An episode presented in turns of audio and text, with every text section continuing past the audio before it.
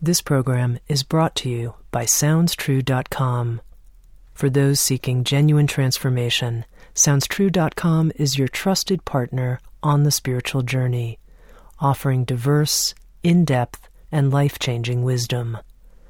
Many voices, one journey. SoundsTrue.com.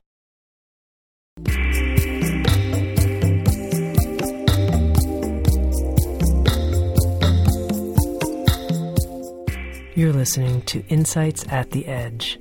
Today I speak with Terry Tempest Williams. Terry is a writer, a naturalist, and an environmental activist, and the author of several books, including Finding Beauty in a Broken World, as well as an original audio adaptation of this book published by Sounds True. I spoke with Terry about her creative process as a writer and how she has been able to meet directly some of the most traumatic wounding the world can offer, and ultimately find beauty in a broken world. Here's my conversation with Terry Tempest Williams. So you're here at Sounds True, Terry, recording an original audio abridgment of Finding Beauty in a Broken World.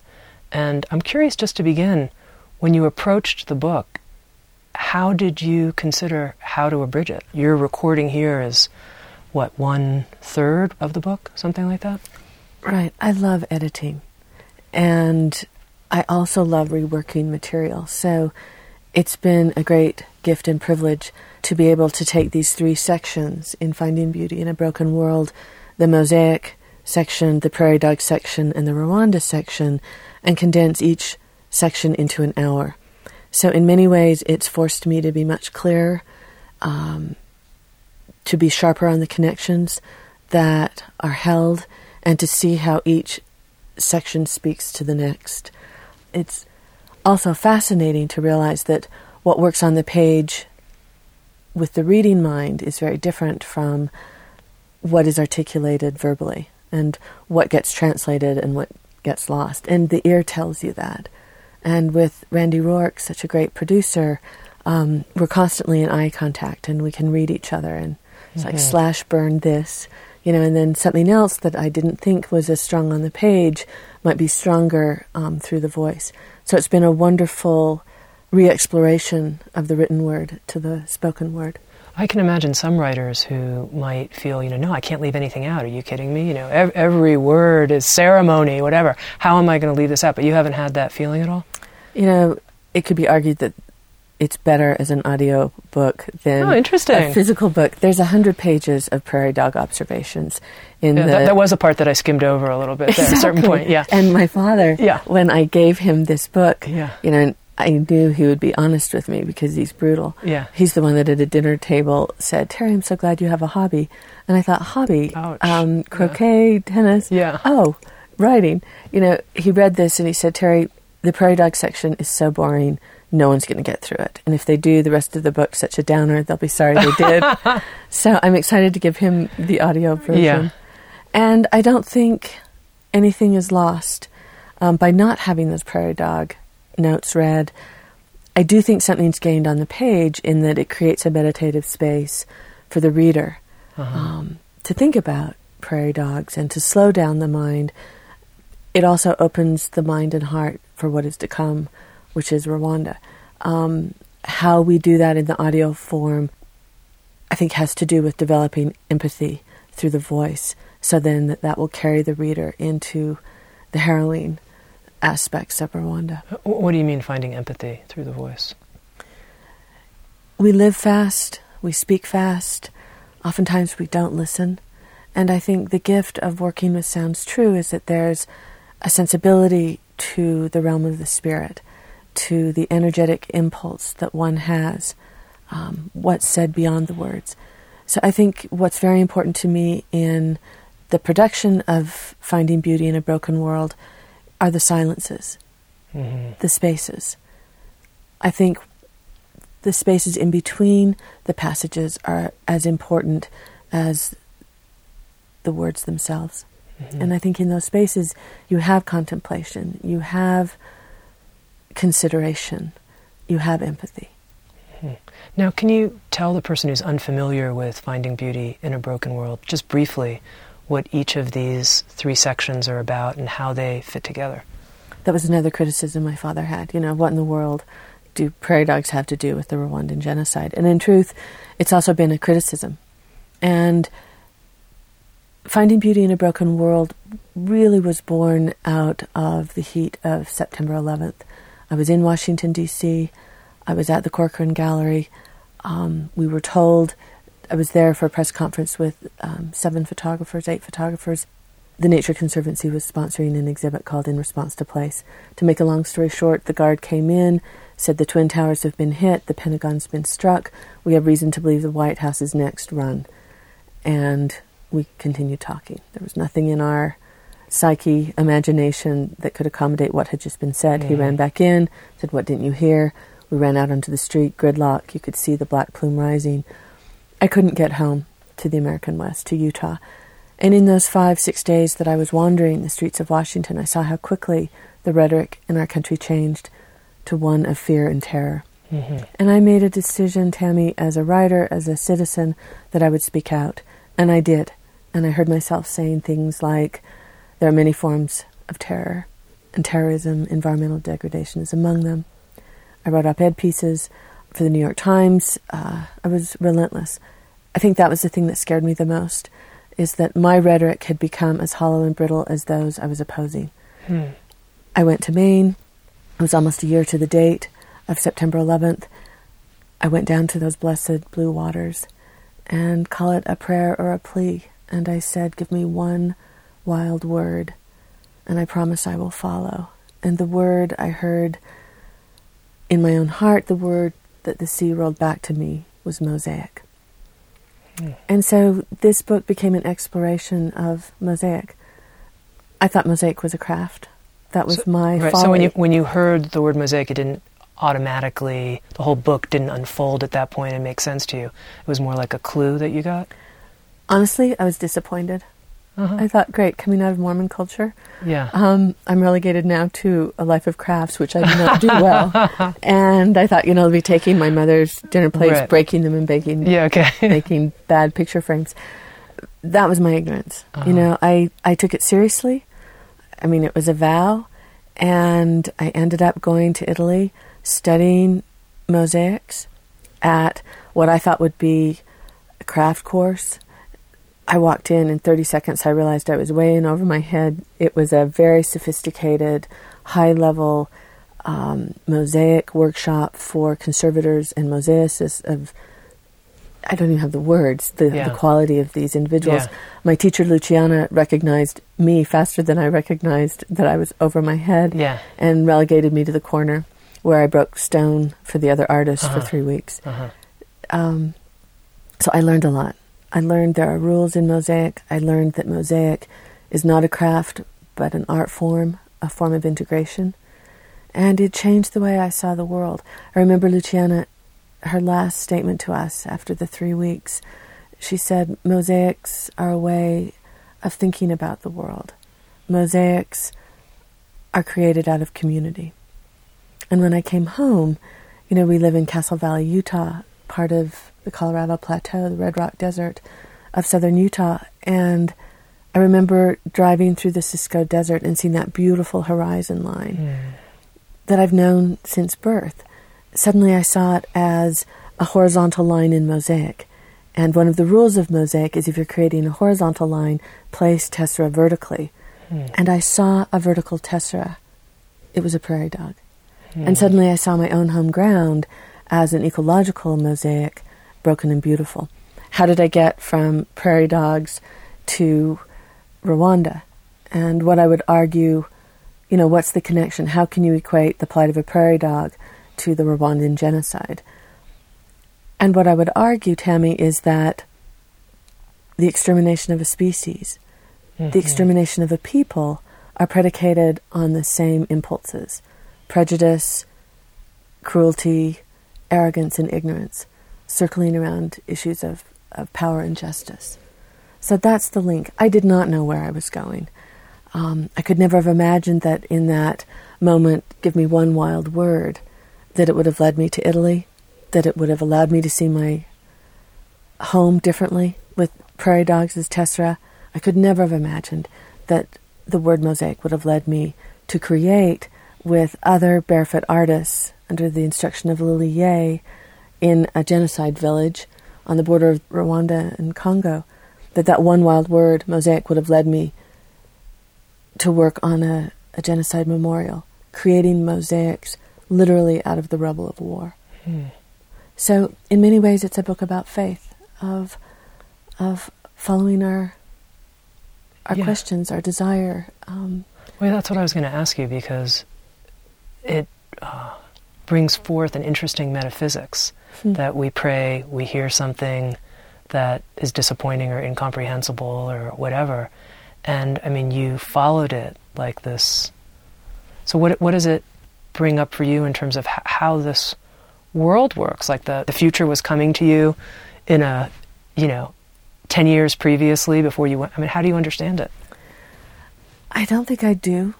I think what I have come to appreciate, which maybe leads to understanding, is that it's about presence. It's it's one step at a time. It's really following that word day by day by day, and in mm. this case, over a period of eight years.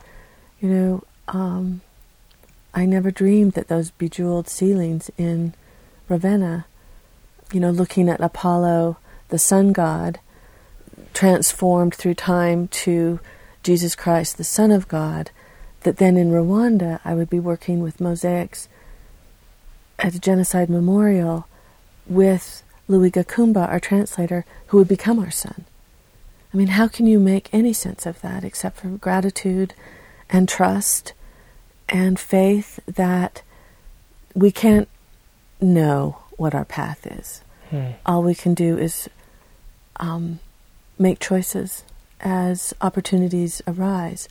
And, you know, initially when Lily Yeh, who's a Chinese American artist and mosaicist who lives in Philadelphia, when she asked if I would accompany her to Rwanda to be her scribe in this organization called Barefoot Artists, yeah. I said no. My brother had just passed away from lymphoma. You know, our own family was broken. I was broken the last thing I wanted to do was yeah. to go to Rwanda, a country so familiar with death. I also was afraid, I'll be honest, and I, f- I felt complicit in what had occurred. I did nothing, yeah. um, along with many, many other Americans. But Lily never took her eyes off me. Oh, interesting. And I heard myself say yes. And I think on some fundamental level, I knew that my own sense of humanity depended on that answer. Hmm. Now, you mentioned Louis, who became your son. And what happened there? Um, Louis Gakumba, I met him when he was 22. He was our translator, and I worked very close with him. He was my eyes, my ears, my heart. Um, he told me he'd never met a human being that asked so many questions. Mm-hmm. I can only imagine. And we were really close. And I remember one day saying, Louis, what are you learning through translation? He'd never translated before, even though he spoke six languages, you know, English, French, Kinyarwanda, Burundi, um, dialects from the Congo, Swahili. He was working for a, a South African mining company, articulating metals through a microscope. And Jean Bosco, who was the coordinator from the Red Cross, knew that Louis spoke English, and he said, You've got to be my translator with these Americans who are coming. And it was amazing to watch him grow into his job as a translator. And he became really, really good. And it was clear that something else was at work then. He was very intuitive and very compassionate. And one day I said, Louis, what are you learning as a translator? And he said, I'll tell you tomorrow. And he came back the next day, jumped into the vehicle, sat down and said, I have my answer. I had almost forgotten the question I had asked. And then he said, Translation is not about words. It's about hunger. Hmm. And I am articulating your hunger and hmm. translating the hunger of those you're working with. Hmm. And those shared hungers create an understanding. I love that. Mm-hmm. Anyway, um, Louis never asked for anything. And when I was leaving that first trip, I just said, Tell me what you desire. You know, what's your dream as a Rwandan? And he said, My dream is after I have put my brothers and sisters through school, paid for their school fees. I would love to be able to get my own education. Louis had not been to school since the third grade because of the war. And to make a long story short, we were able to find him a scholarship, um, a sponsor, which I will tell you happens to be my father. We didn't have enough money to be able to meet the needs of the State Department. Yeah. And that was set. What we couldn't get was a visa. It's very difficult. And the State Department demands that you have money and that you own land. Well, very few genocide survivors have either. Yeah. And Louis finally stated his case powerfully what he did have. Yeah. And we had been working together with the consulate. I finally called and said, Where are we on Louis Gakumba's visa? This was after they said, Would you put your name down so that if anything goes awry, you're held accountable? I just Yeah. said, Of course. Um, where are we on Louis' visa? He picked it up yesterday. We were in Rwanda the next day. We went into the village, and in Gisenyi, um, to our great surprise, we found ourselves in a ceremony with his parents. And his mother turned to me and said, I am Louis' biological mother. You will now be his developmental mother. Hmm. Educate him. Hmm. And we realized we were in a transfer ceremony, and she gave us her son. And at the end, I was saying, you know, I- just kept thinking maybe this isn't the right thing. You know, how can you let your son go? And she just turned to me with Louis translating hesitantly and said, um, God loves my son more than I do. Wow. And he's been here in America for two years. He's graduating in the spring Yeah. um, from Salt Lake Community College with associate degree. He will then he wants to go on in international relations at the University of Utah. And um, what I can tell you, Tami, is on May 16th, we are formally adopting him as our son in the state of Wyoming. It has no bearing on his relationship with his parents in Rwanda, but it's a symbolic act, I think, for us as his American family to recognize what's here. Um, it will help security wise Yeah. for him Yeah. if he finds himself back in Rwanda during the war, another war. God help us that that won't happen. yeah. But um, we just felt on many levels, both symbolic, spiritual, and practical, that this was a wonderful thing to Mm. to do. A reconfiguration of family, Mm-hmm. a mosaic. Mm-hmm. No one could have been more surprised than me. You know, we've been childless by choice, and suddenly, after 35 years of marriage, Brooke and I find ourselves with the most beautiful son imaginable. Mm. Now, you know, finding beauty. Of course, I think it's easy for someone to think of how to find beauty in a mosaic that's been created by an artist, but the extinction of prairie dogs and the genocide in Rwanda, I'm curious what eyes you had to look through to find beauty in these situations. It's a great question. You know, um, a dear friend of mine said, You're married to sorrow. And I looked at him and I said, I'm not married to sorrow. I just choose not to look away. And I think there's deep beauty in not averting our gaze. No matter how hard it is, no matter how heartbreaking it can be, you know, watching prairie dogs shot, um, standing before the a mass grave of 30,000 human beings that were murdered by hand by Hutu extremists with farm tools, machetes, and hoes. Um, again, Tami, I think it's about presence, bearing witness. I used to think bearing witness was a passive act. I don't believe that anymore. I think that when we are present, when we bear witness, when we do not avert our gaze, something is revealed. You know, the, the very marrow of life. Um, we change. A transformation occurs. A consciousness shift. I think that when we are fully present, we witness something, our consciousness shifts, our actions reflect that shift, and we behave differently. The prairie dogs, you know, when I was doing prairie dog observations, my task as a scribe was to write down what I saw in 15 minute intervals. sometimes nothing went on for a long, long time. And then suddenly this whole world opened up, and, you know, Prairie Dog um, RR6, you know, who I ended up becoming Madam Head Wide Apart. You know, how can you not find beauty when, in watching what prairie dogs do,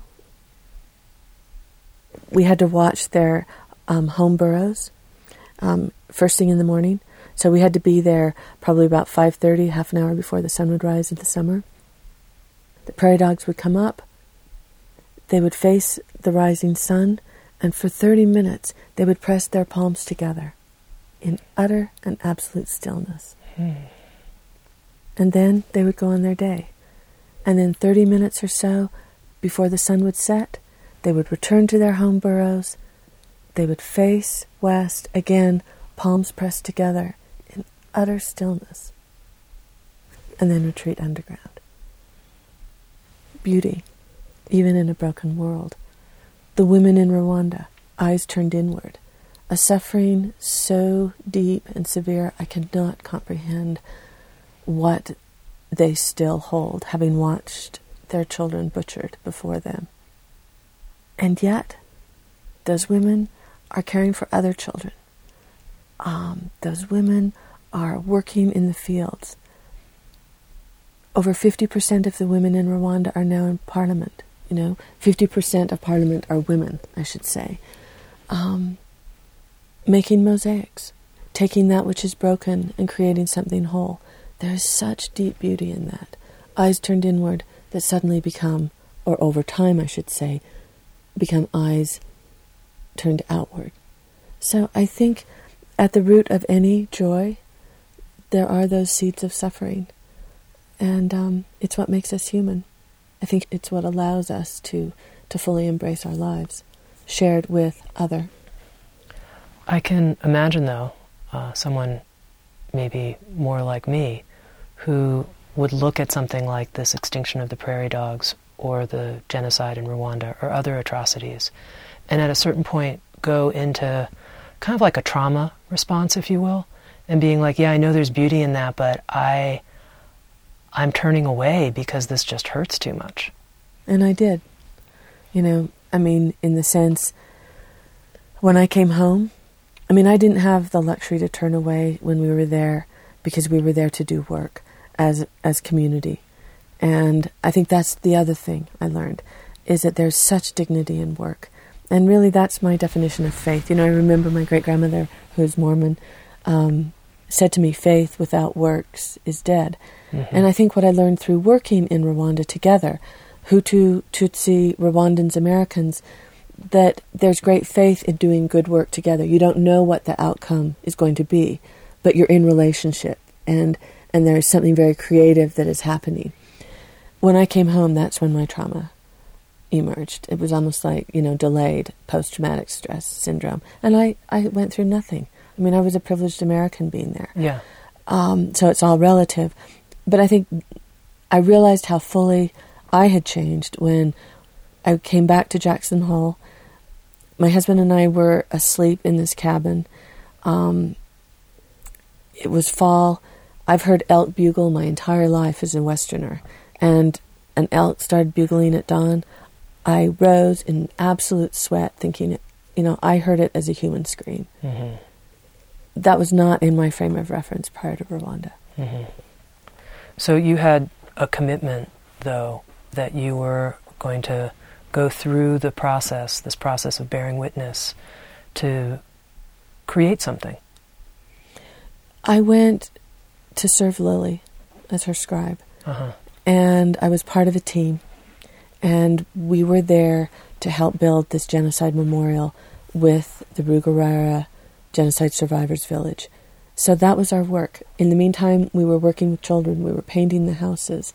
You know, we were really, really busy all the time. But at night, you know, the only thing that separated me from my absolute terror of sensing those ghosts of what had gone on in the very room I was sleeping. You know, we were right next to the prison where the prisoners, the genocidaires, were walking by every single day in their pink suits. The only thing separating me from me and my own madness and, and absolute terror was a green mosquito net that was barely hanging. So, you know, I'm not telling you the truth if I say that I wasn't scared all the time. Hmm. And again, we were perfectly safe. There was Yeah. no war. Yeah. It was the aftermath of war. Yeah. The ghosts, um, the stories, the bones, always the bones, always the bones. You realized in Rwanda there was not one square inch of that country, that land that had not been bled on or bled over. And you felt that every single minute. Hmm. Except when you were with the children. And, you know, it was Louis who said, You cannot rob the children of their joy. I mean, they would be singing, they would be dancing, and yet you know that those children are suffering, that they're hungry, that they're sick, that, you know, many of them have HIV. So it's this total paradox that you're living with at such a, a heightened state. Now, you know, what's interesting to me is as you're talking, you're um, describing how, in the midst of terror, you were able, by not turning away, to see the, the beauty in it. And yet, one of our acquiring editors here at Sounds True, she said to me, uh, you know, I was reading an interview someplace else with Terry Tempest Williams, and there's this great quote you should ask her about. Beauty is the beginning of terror. Hmm. Now, since we're talking about mosaics, I'm sure it can go both ways, but looking at it in that direction, here you are looking at something beautiful. Now, I don't know if you remember saying this. You know, Rilke, it's a quote from Rilke, Oh, okay. actually. And I think about that a lot because there were times, you know how it is when you're in the midst of such a, a deep connection or a conversation or, you know, whether it's watching, you know, the prairie dog pups emerge and suckling from their mother's breasts and, you know, communal nursing. And you just think, this is so exquisite that your heart aches yeah. you know, or when, you know, I remember, and again, this does not speak well of me, but after I learned how to say hello and thank you in Kinyarwanda, the next thing I learned was, please move back. Yeah. I was terrified I was going to get sick. I was terrified I was going to get some horrible disease from the children. I mean, it's the American obsession with hygiene, you know. Yeah. And by the time I left Rwanda, I did not have enough arms to hold all those children. You know, Mm. what happened? What's that shift? And I think it has to do with beauty, which is love, which is presence, which is seeing the world beyond yourselves, beyond yourself and your own selfish concern. I mean, the truth be told, we were the ones that received the gifts Yeah. not the village. And in that sense, it's very selfish. I guess when I heard that quote, beauty is the beginning of terror, additionally to what you're saying, what I associated with it was some idea that in times of great beauty, there's some type of dissolving of our self boundaries in a way. Isn't that interesting? Huh. You know, the, do you ter- the terror of um, we're not in control anymore, the, the vastness of the situation, that, that kind of thing. I love that. You know, you also made me think about, you know, there's terror, T E R R O R, and Yeah. then tear. Beauty is the beginning of terror. That there is a tearing of the fabric of what you've Yeah. known.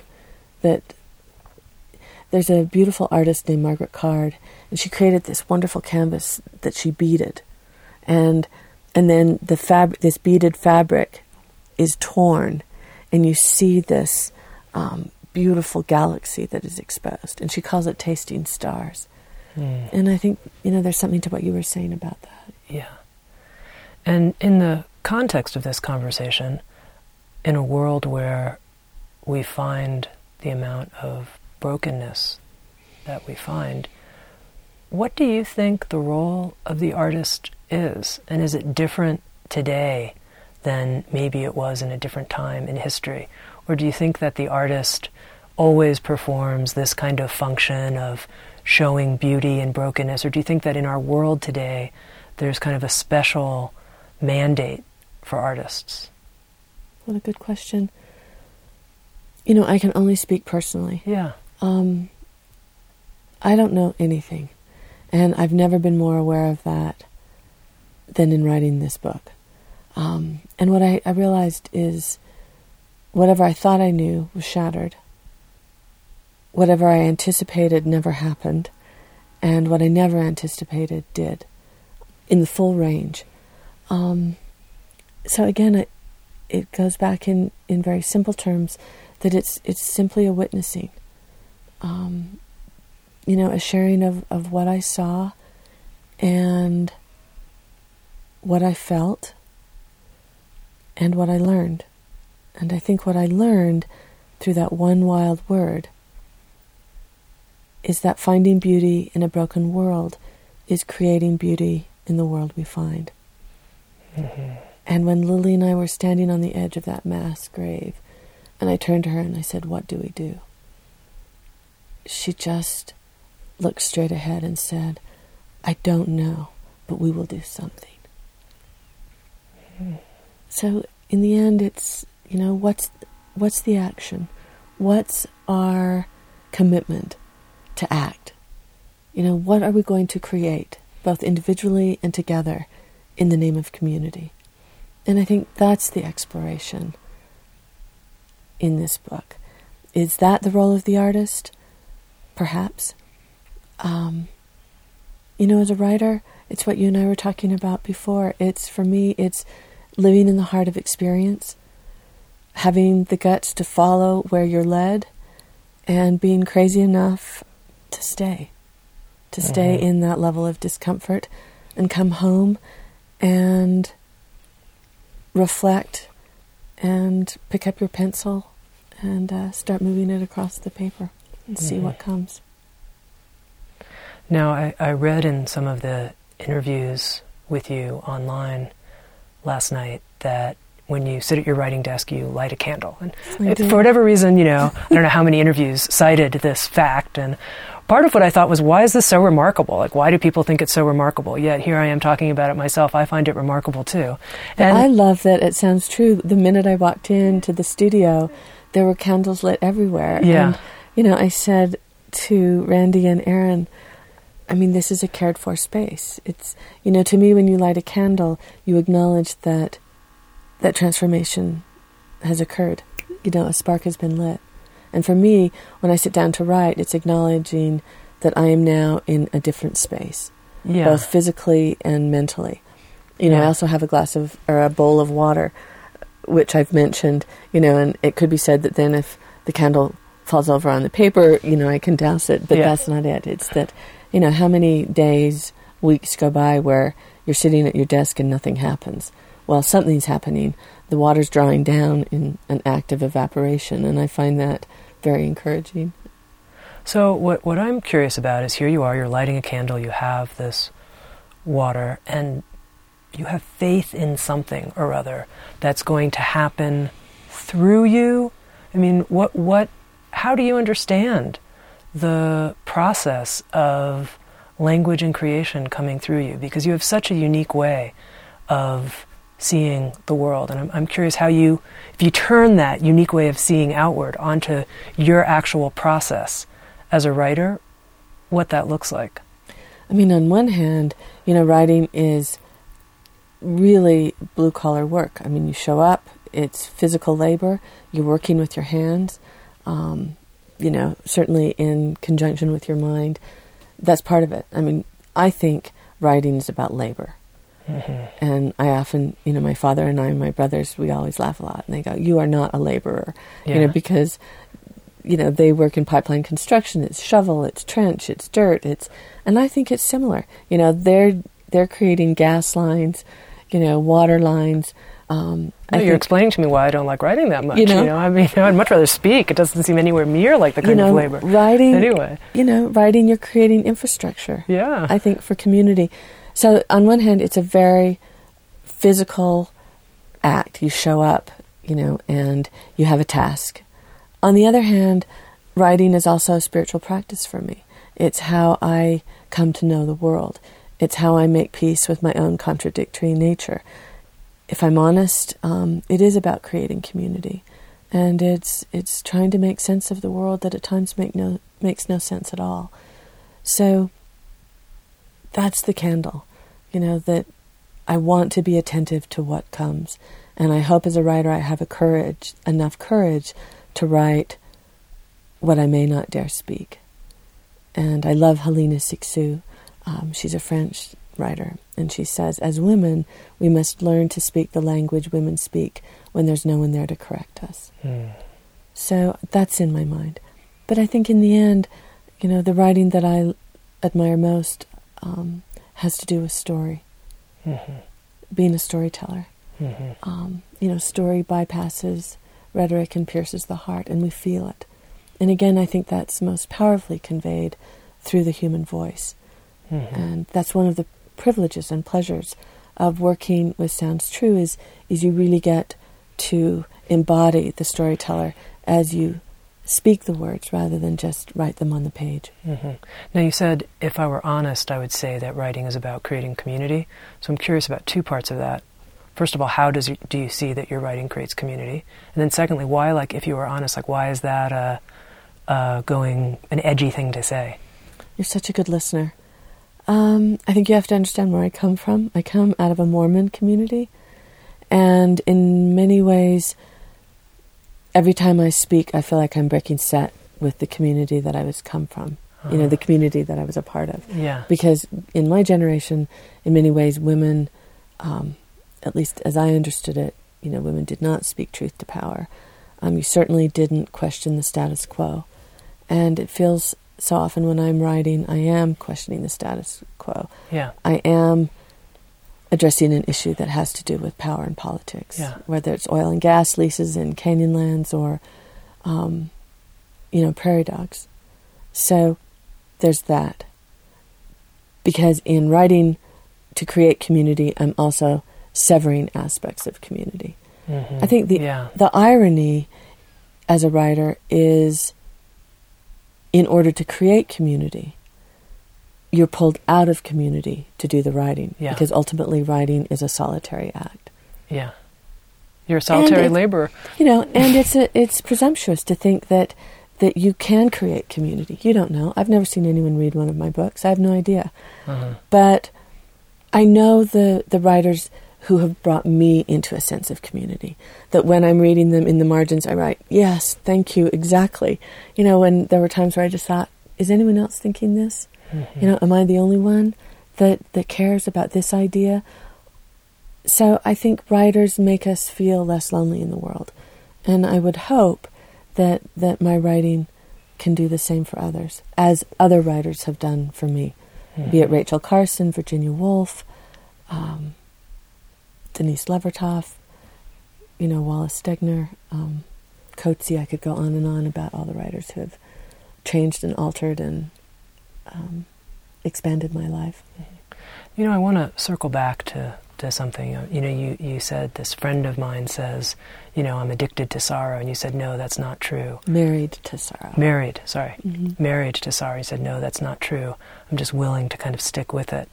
And uh, in the meditation tradition in which I've been trained, there's these three words never turn away. Hmm. Never turn away. And so as you were talking about that, I was thinking of those three words never turn away. Hmm. And the question that emerged for me is for you, how do you do that? How do you not turn away? Yeah. Such a great question. The word that comes back to my mind again and again is being present.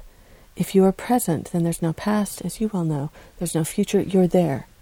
And whether it's be with a family member who's dying, you are present with them. You are breathing. And in that breathing, there is this commitment and communion to that breath, presence.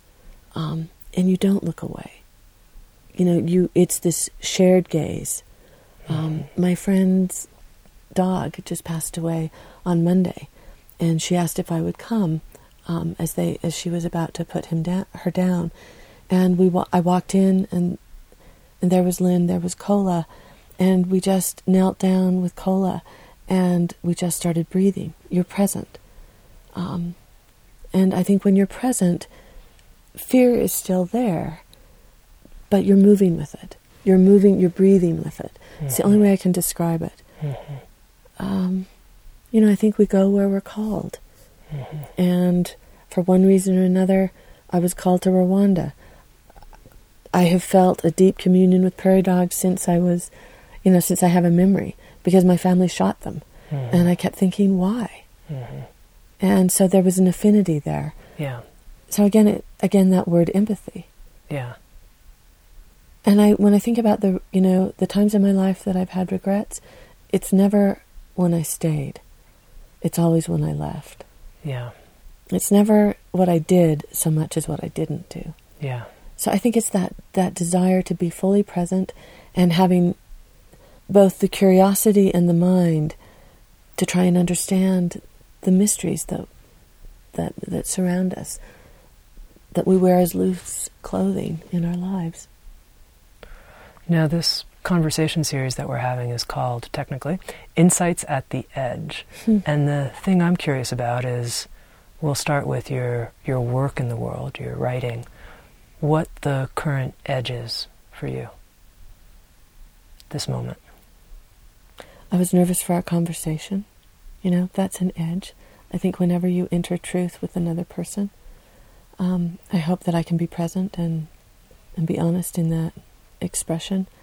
Um, there's an edge to the adult adoption we're about to enter. You know, on April 16th. How is that going to change things? You know, to me, this is a bigger commitment than my marriage to Brooke. We've been married 35 years. I always know with Brooke we can get divorced. You know, it's a it's a daily commitment. I can't imagine that with a child. You know, I mean, and even though Louis not a child, he's an adult. But you know, this is a huge commitment, and it scares me. Mm-hmm. So that's the edge that I'm standing on right now. Is you know, I'm about to become a mother. You know, and that has always terrified me. And so it's a legal term. You know, I mean, will he call me mum? You know, I've said just Yeah. call me Terry. You know, so it's these things that I think are the private things that we hold in our hearts that we don't really talk about. That's an edge. I don't know, writing wise, where I'm going next. I never do. You know, I wait for a question that obsesses me and keeps me up at night. I'm interested in women. You know, I have, I, uh, my mother and grandmother have been gone 20 years. And I think it's time for me to go back um, into the place of the feminine. And I Mhm. can feel, you know, I think that's where I want to go next, I think, is really explore what the feminine is. Because I think that we have to um, go into. I'm just, I'm interested in what we know as women. Mm. And I need to go back into that place Mhm. and rediscover, you know, what does it mean to be a mother now? Why have I been afraid of it? Um, and I've always felt, you know, you don't have to give birth physically to children to have them be your children. So there's a lot of questions I'm thinking about personally. I'm interested in texts, you know, the texts that I've been reading and how by women and what what they hold. Um, I've just been rereading a lot of Helena Cixous's Promethea Mhm. about love and what fuels us. Again, what we turn away from. Um, Christa Wolf, uh, Julia Kristeva, um, powerful women. You know, Wangari Maathai just has written a book, uh, The Problem with Africa. So I'm interested in women's voices right now, and maybe because I want to return to my own deeper feminine. What what might that mean to you, your own deeper feminine? I don't know. I don't know. I think after the Bush and Cheney era, I am just so tired of the politics of oil and gas and you know, I mean if I told you how many forests I've killed by what I've written, you know, how many endless reams of paper I've used Yeah. um, in polemics. So I want, you know, just in the same way that I was desperate to retrieve my poetry, Yeah. I think now I really want to explore what do we have to give as women um, to this next era, both politically as well as spiritually. You know, climate change. What's our role as women as we think about um, where we're heading as as a people on a planet that's heating up? Um, you know, just these. I'm I'm just exploring, so I really don't know. Mhm. Um, that's that's the honest answer. But there's clues when I'm thinking about Yeah. um, what I'm reading and what I'm thinking about, and my own struggle. It's always tied, I think, to the questions that keep me up at night. Yeah. How about And- you? I mean, do you mind me asking? I mean, what edge are you standing on? Uh, being fully myself, especially in public, without worrying about the echo. And have you not always been? I haven't been that public. I've sort of hid behind Hmm. spiritual teachers and people like you. So coming forward and being able to do it without any concern of the internet echo, any echo, Mm-hmm. because then, you know, I'm spending my time, you know, looking at myself through other people's eyes instead of just being. You know, I think that's what's being asked of each of us right now, don't you? Mhm. Of really becoming fully who we are so that we can be of use. Yeah. And it is scary, you know? And, uh, but I think the risk is worth it. And what do we lose and what do we sacrifice if we're not fully present, fully engaged, fully um, embracing who we are? Exactly. Thank you, Terry. Thank you so much. Yeah. It's just been wonderful. been Thank you for your capacity to listen um, so exquisitely. Thank you for your capacity to articulate and dream and follow the thread that you receive.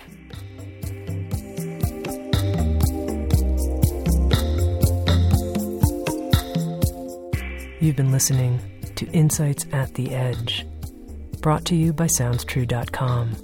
Our guest, Terry Tempest Williams, who's the author of a new original audio adaptation of her book, Finding Beauty in a Broken World, available at SoundsTrue.com. Many voices, one journey. SoundsTrue.com.